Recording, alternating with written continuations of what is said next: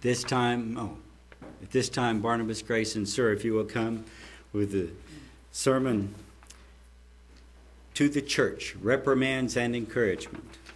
Thank you, sir.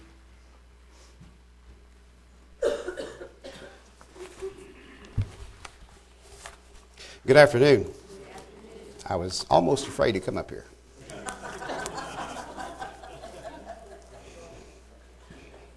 We were talking earlier about the uh, lights back there. You probably noticed them. They're pretty big uh, bulbs now. First time I noticed them, they used to be small, but uh, we started ignoring them, so they got them bigger. Rick told me green means to get started. The yellow, uh, that's, that's yellow, looks white from here, but yellow, you know, you got about five minutes left. The red means uh, stop, and we don't want to find out what the white one means. so they're easy to see now. a merry heart doeth good like a medicine. Laughter is the best medicine. The last book of the New Testament in the King James Version, of course, you know, is the book of Revelation. This word is from the uh, uh, word apocalypse, which means unveiling. It's, and it's an unveiling about matters or things that are meant to be revealed. But you know, when you read the book of Revelation, not everything is very clear. Not everything is really unveiled, at least, you know, to this present time. There's a lot of things I don't know about the book of Revelation.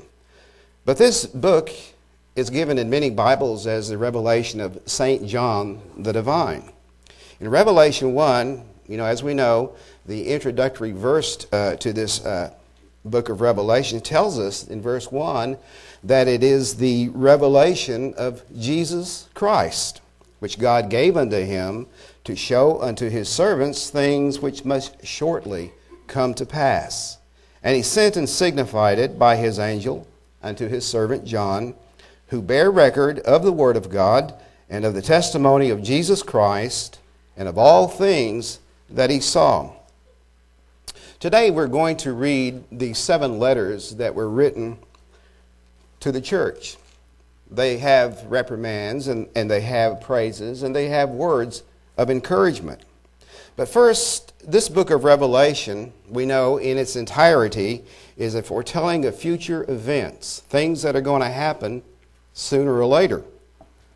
And all of this would, will trans, transpire just before the return of Jesus Christ to the earth.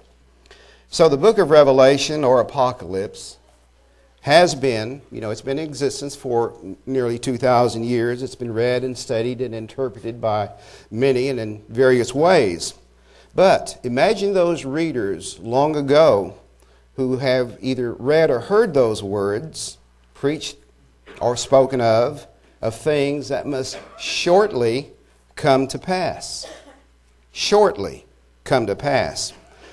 However, as we know today, those things have been a long time in coming. And they still may be. We don't know.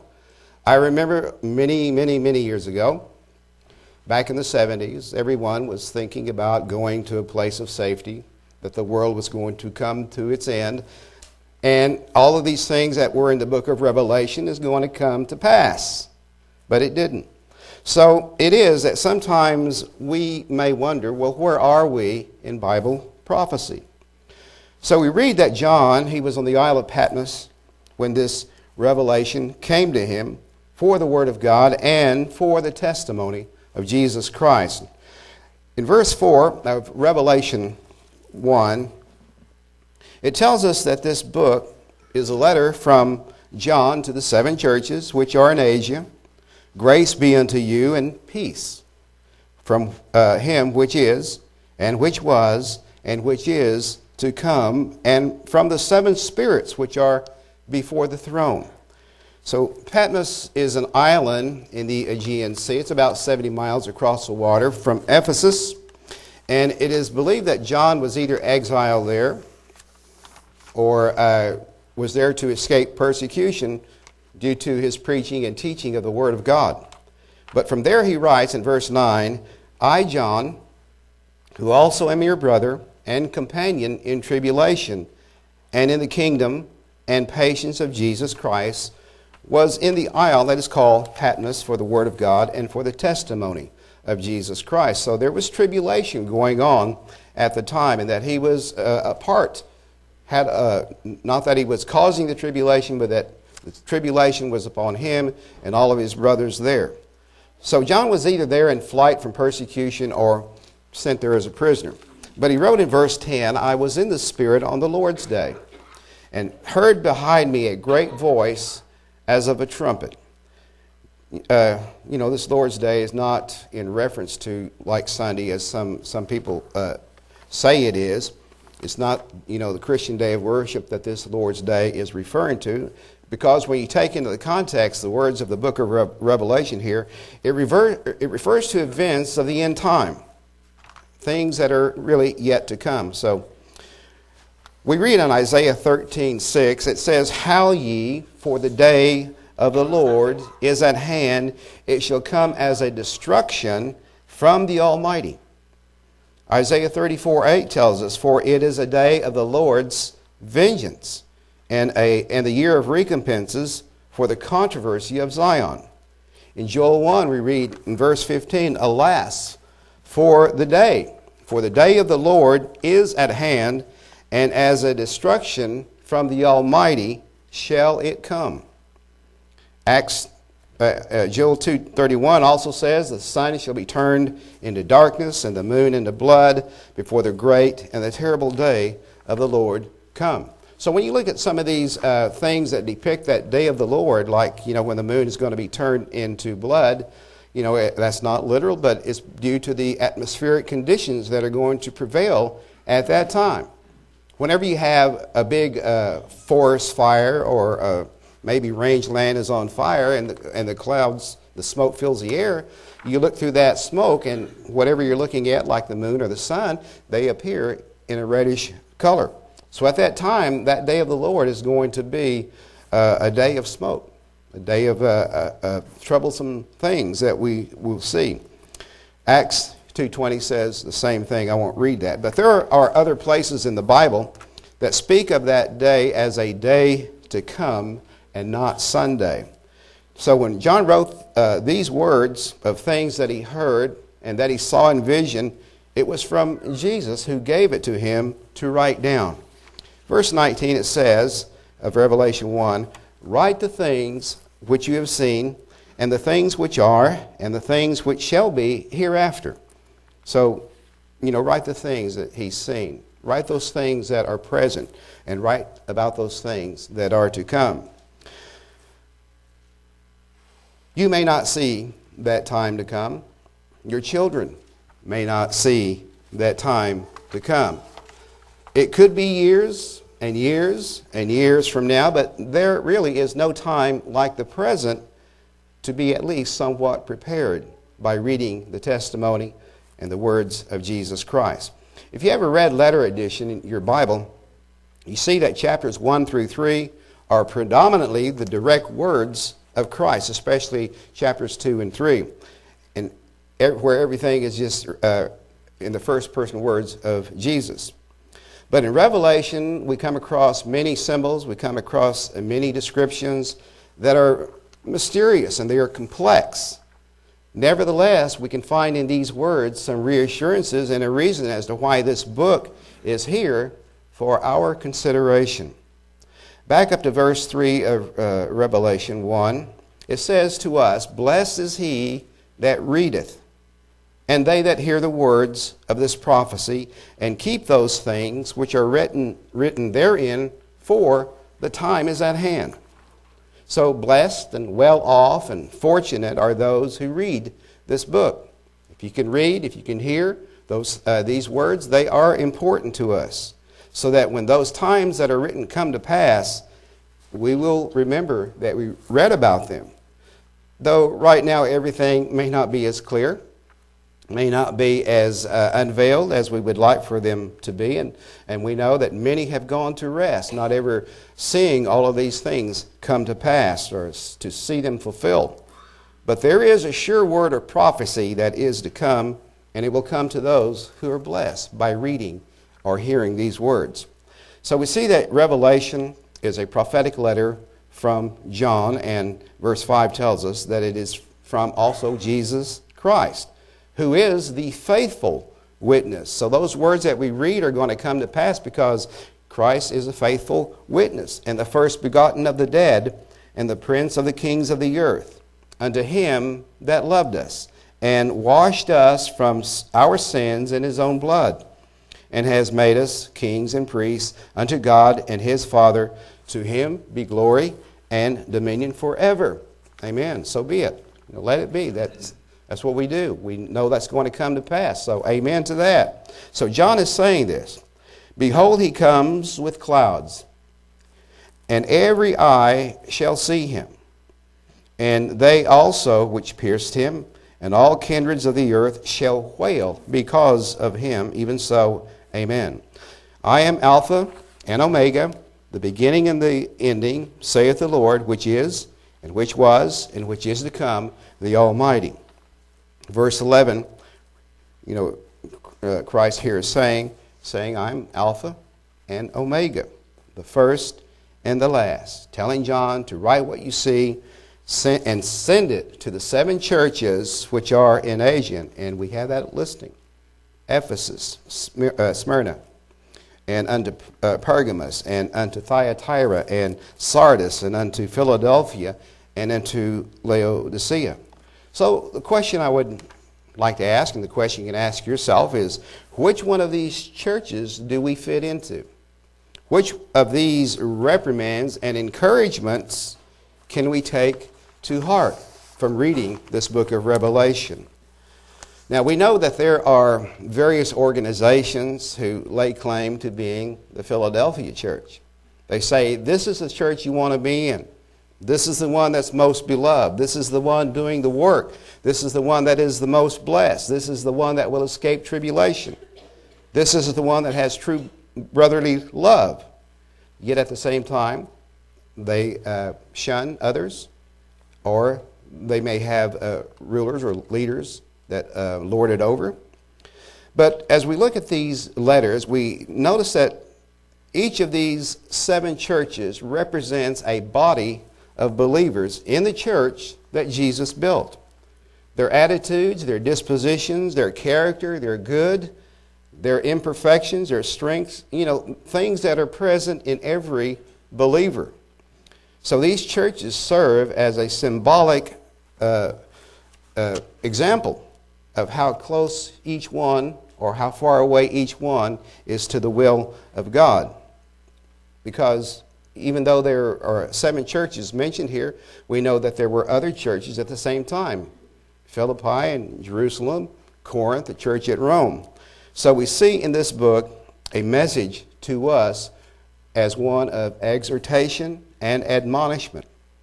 As we know, scriptures tell us that if you have the indwelling of the Holy Spirit, we are of God. We are the children of God. And if we don't have it, uh, we're not there yet.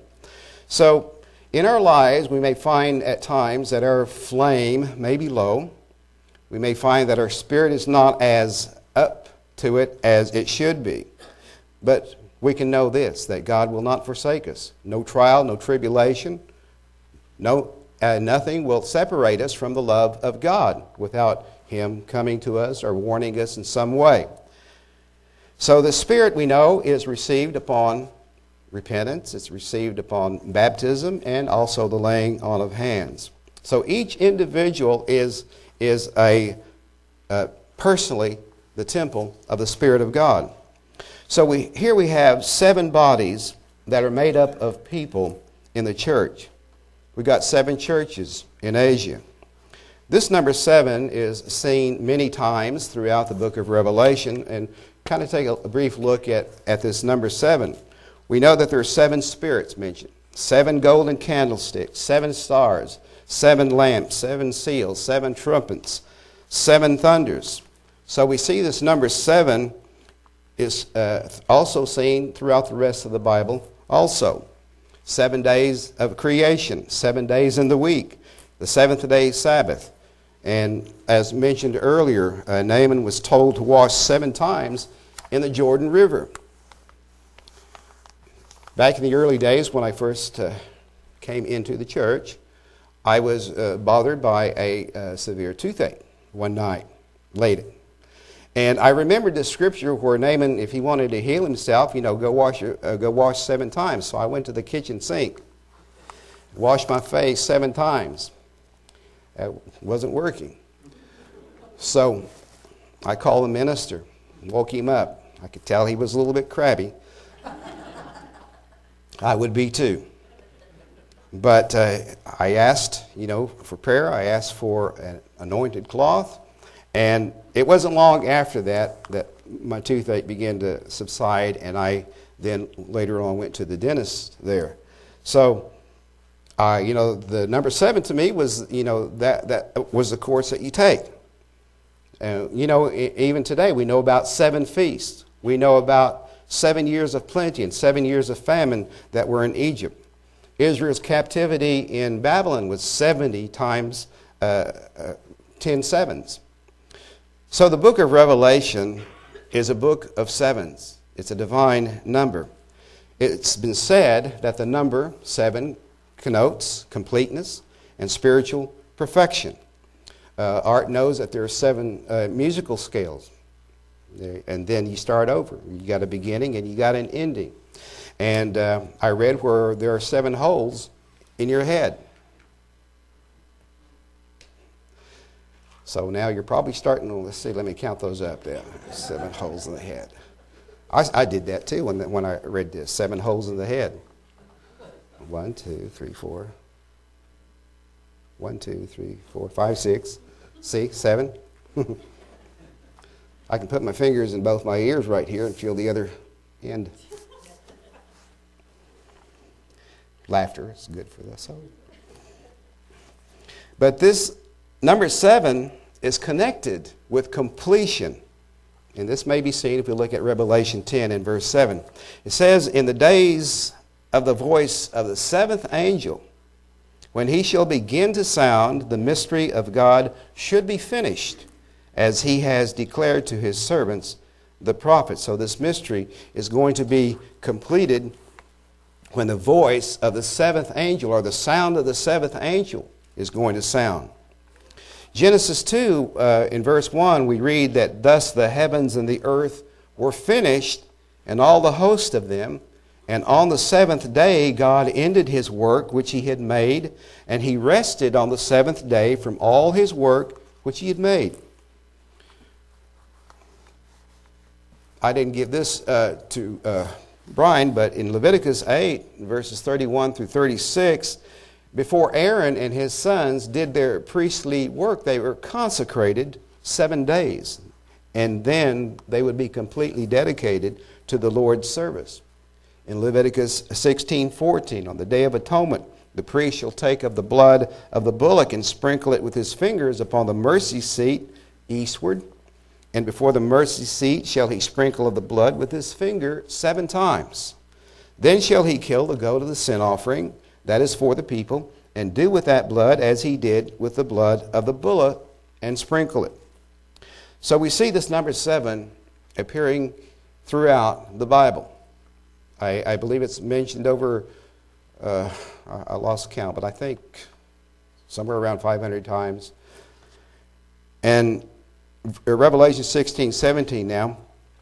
So we see that the seventh angel poured out his vial into the air, and there came a great voice out of the temple of heaven from the throne saying, It is done. So we see completeness attached to this number seven.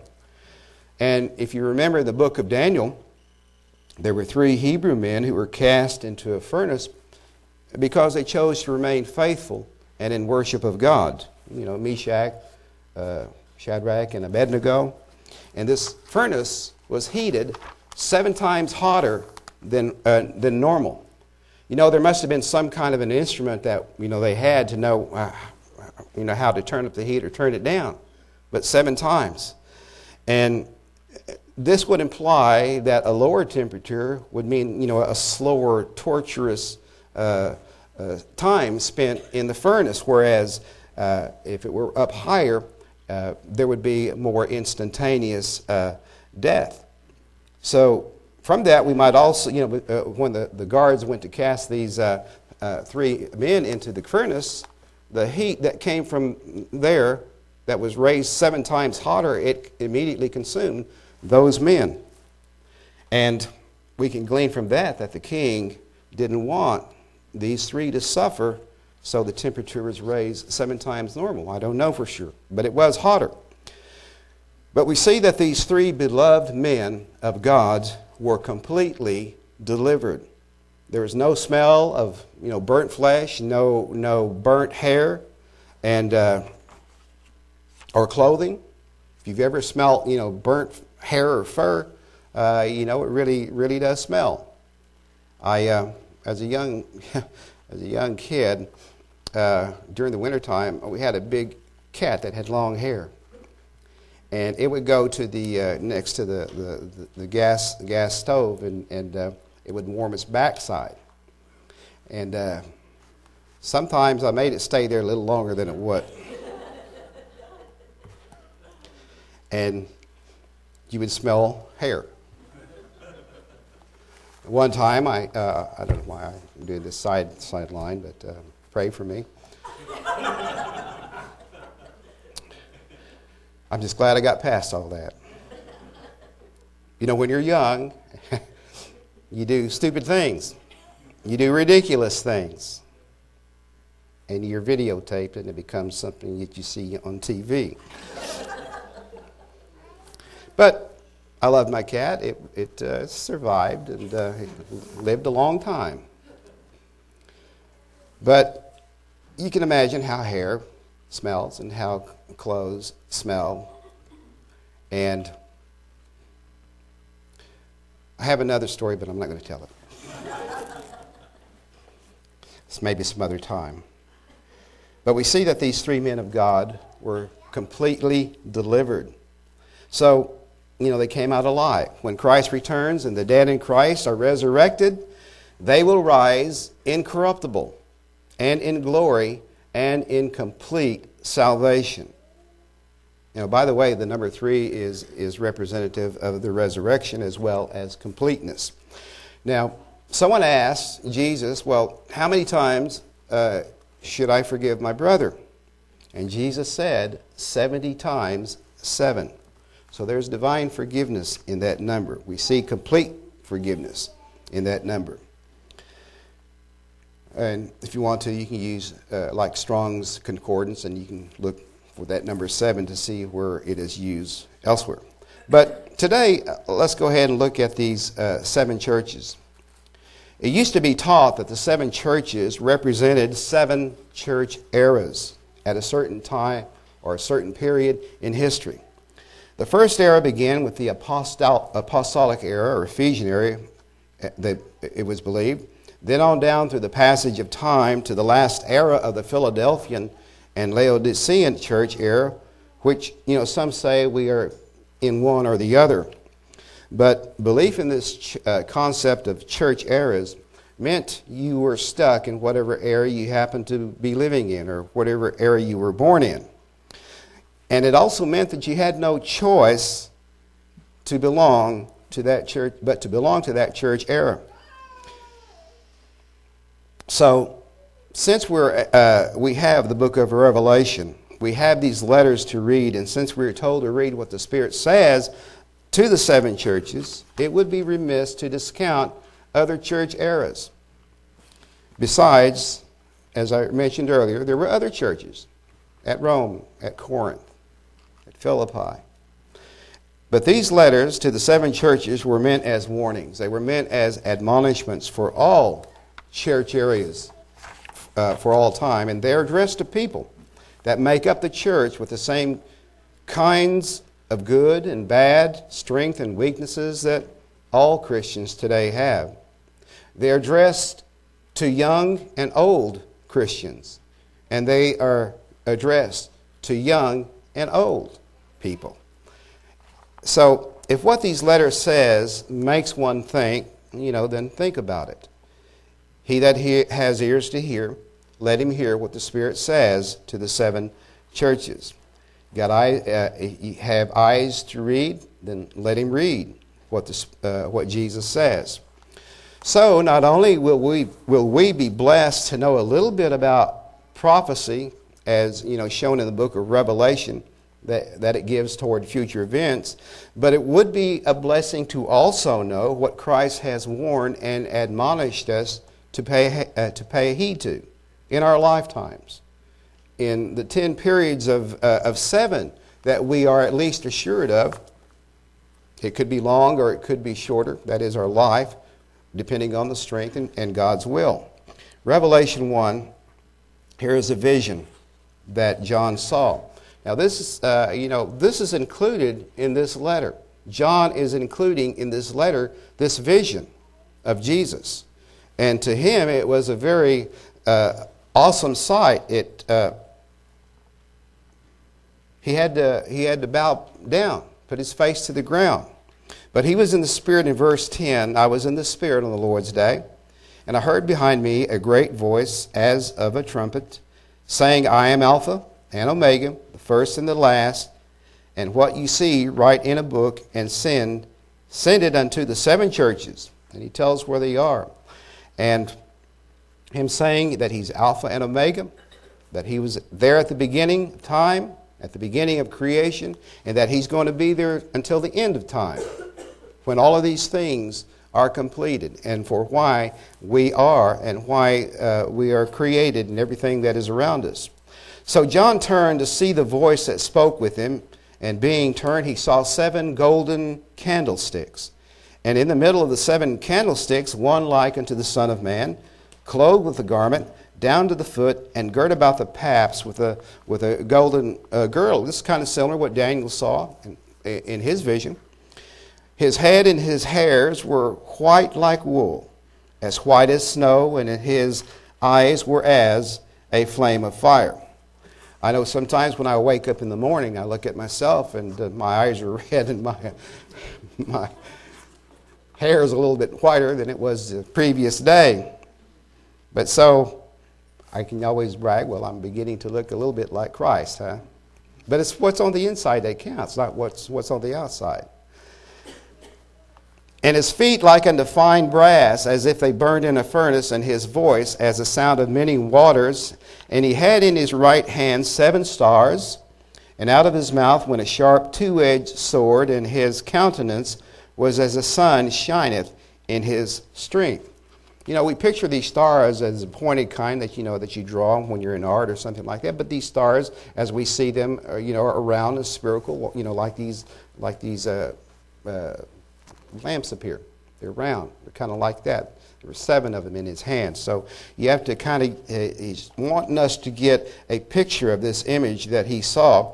And his countenance was as the uh, sun shining in strength, like a, just like a bright light. If, you've ever, if you know, when you drive westward near the end of the day and the sun is shining, you know, it's, it's very bright. But his, uh, and his, uh, the sun was shining his countenance was as a uh, sun shining in his strength. That's got a lot of S's in it, you know. And when I saw him, I fell at his feet as dead. Didn't make a move, didn't want to move. He just, just still, he fell at his feet like he was dead.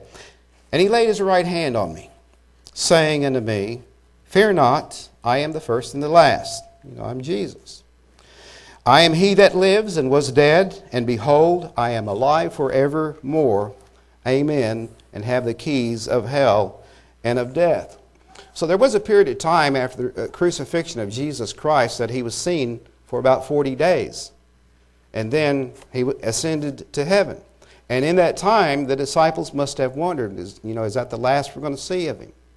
But here John is given a vision and is reassured uh, by Jesus saying, I am he that uh, liveth and was dead and I am alive forevermore, and have the keys of hell and death. And we know that God has the power to save or to destroy. So he tells John, Write the things which you have seen, and the things which are, and the things which shall be hereafter. The mystery of the seven stars, which you saw in my right hand, and the seven golden candlesticks.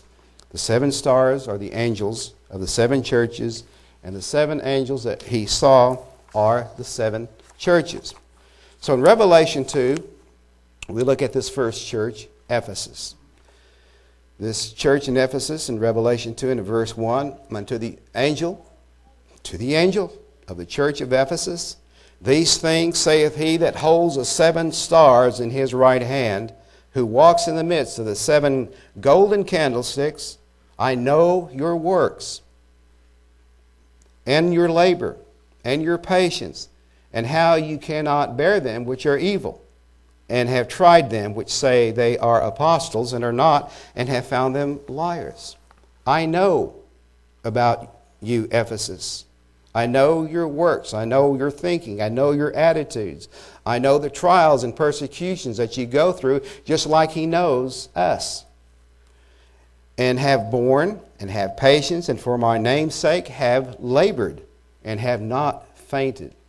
So he, ta- he, he takes notice of the labor and how we have not given up, or how, especially this church, has not given up in spite of some of those things that were thrown at it. So the church at Ephesus receives praise, but we also find that there are some faults that need to be corrected. In verse 4, Nevertheless, I have something against you, I have somewhat against you, because you have left your first love. So apparently, this body of believers, for whatever reason, no longer had the original enthusiasm or the original love that it began with. It was not the benevolent, the uh, agape kind of love or affectionate church or people that it once was. It's not clear, but perhaps there may have been, they may have been too businesslike. The job was more important than, than the love for people and in their hatred toward evil and their discrediting of false apostles, they may have become toward them mean. But whatever the cause, they were told to see what is that cause and to get uh, to repent and have the same love that they began with. And so verse 5, remember therefore from whence you're fallen and repent and do the first works or else I will come unto you quickly and will remove your candlestick out of his place except you repent.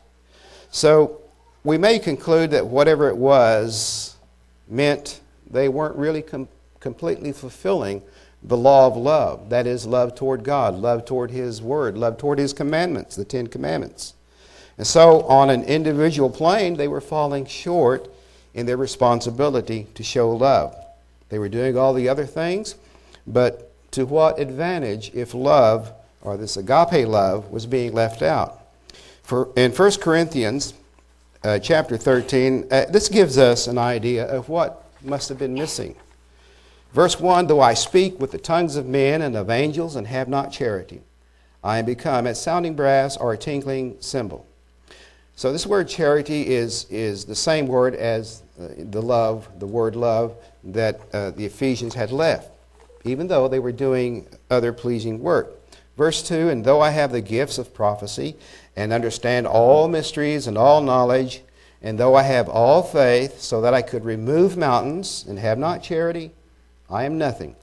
And though I bestow all my goods to feed the poor, and though I give my body to be burned, and have not charity, it profits me nothing. So it's possible to go through all the motions of religious duties and all it amounts to is vanity. And the fulfilling of the law of love goes, goes undone. Back to Revelation uh, chapter 2, uh, again, verse 6. But you have this, this you have, that you hate the deeds of the Nicolaitans, which I also hate. Do we today hate the deeds of the Nicolaitans? Now, earlier readers may have known exactly what this applied to, who this group was and what it was all about. But today, what background information can we look at to know that we too, in some way, should hate the deeds of the Nicolaitans? But, you know, what is hateful about their deeds and what is hateful about their doctrines? But very, there's very little to know. But these Nicolaitans, we can at least glean that they were probably named after somebody named Nicholas, One of the common beliefs about this group is, you know, that they uh, advocated unrestricted licentiousness. Now, it may not be clear what their deeds were. It would be, however, anything contrary to the teachings of Jesus Christ. What if someone came along and said, you know, uh, Sunday's okay to keep as a day of worship? Go ahead and work and do your thing on, on Saturday.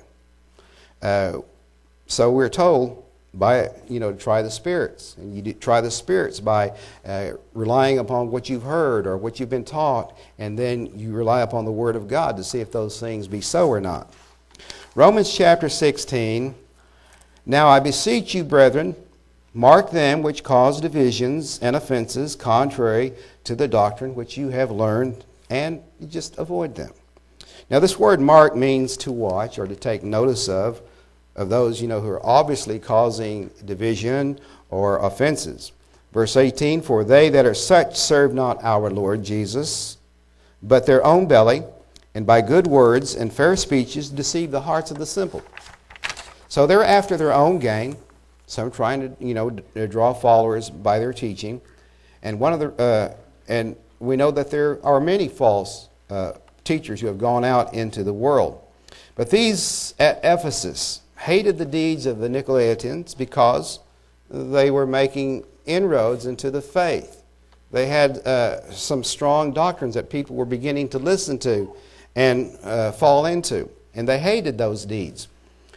1 Timothy 1, it says, Paul, an apostle of Jesus Christ, by the commandment of God, our Savior, and Lord Jesus Christ, which is our hope Unto Timothy, my own son in the faith, grace, mercy, and peace from God our Father and Christ Jesus.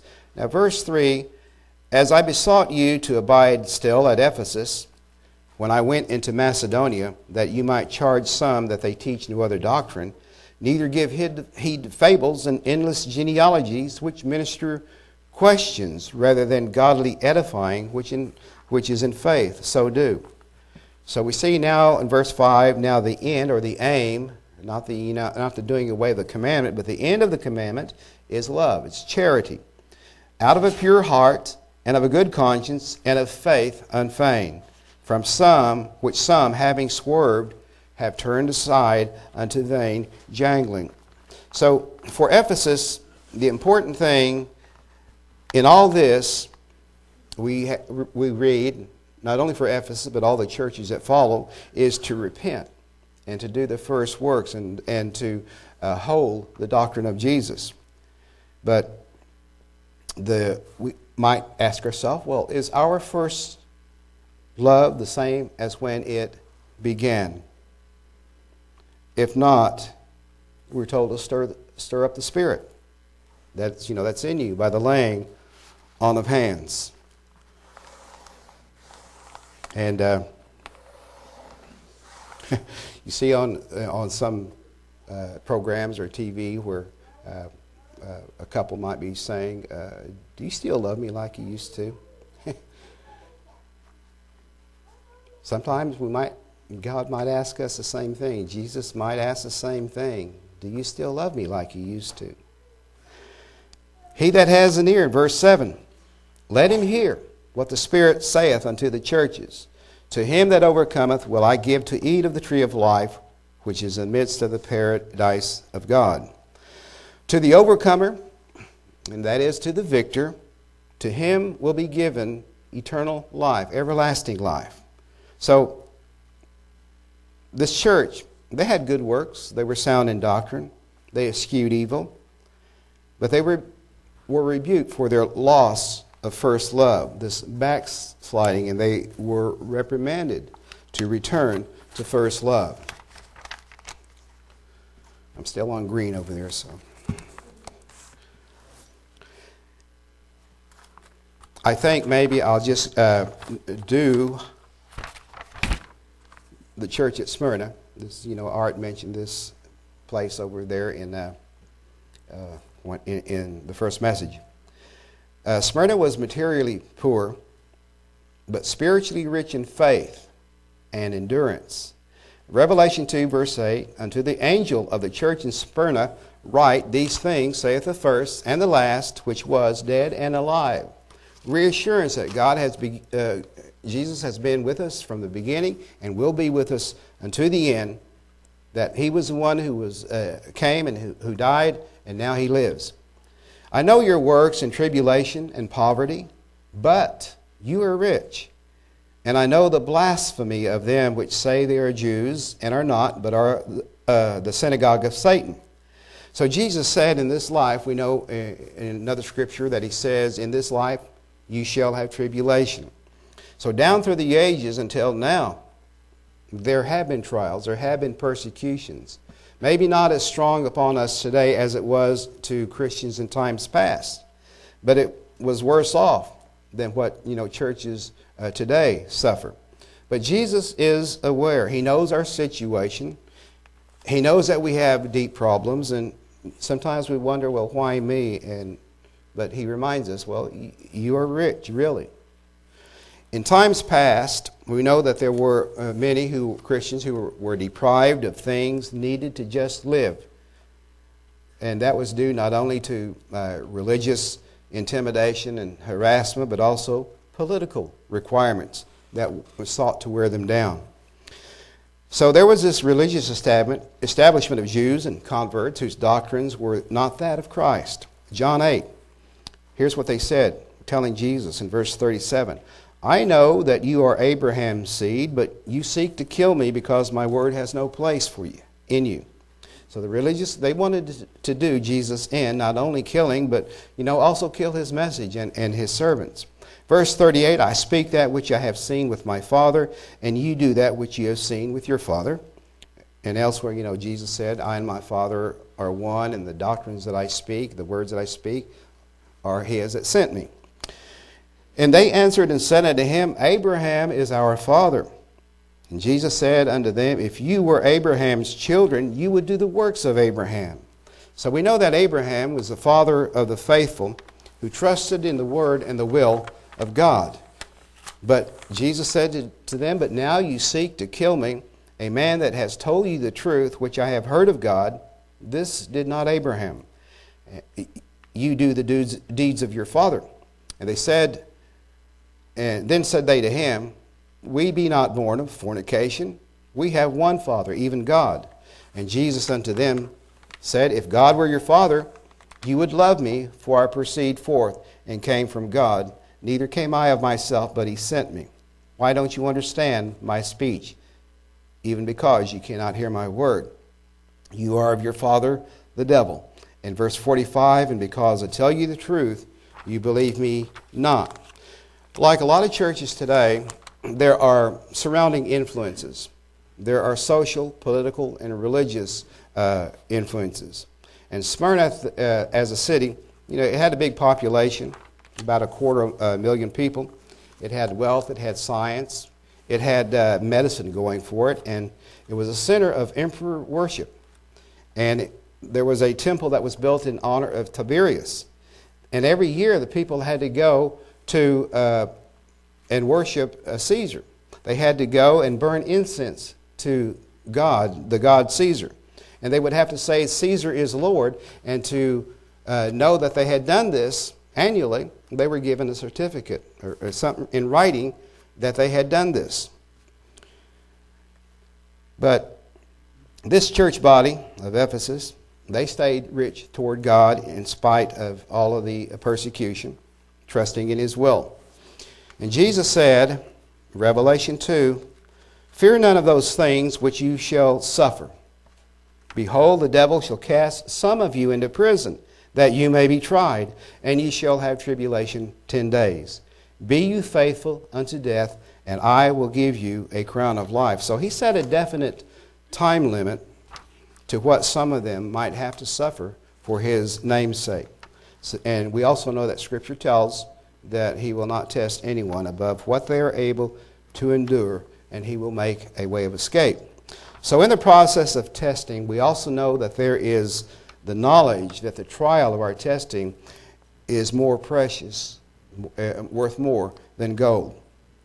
Verse 11 He that has an ear, again, let him hear what the Spirit says unto the churches.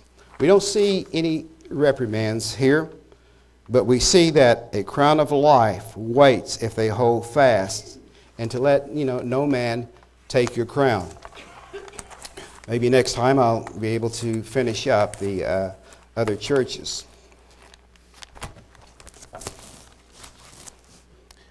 Still green light. Wait a minute.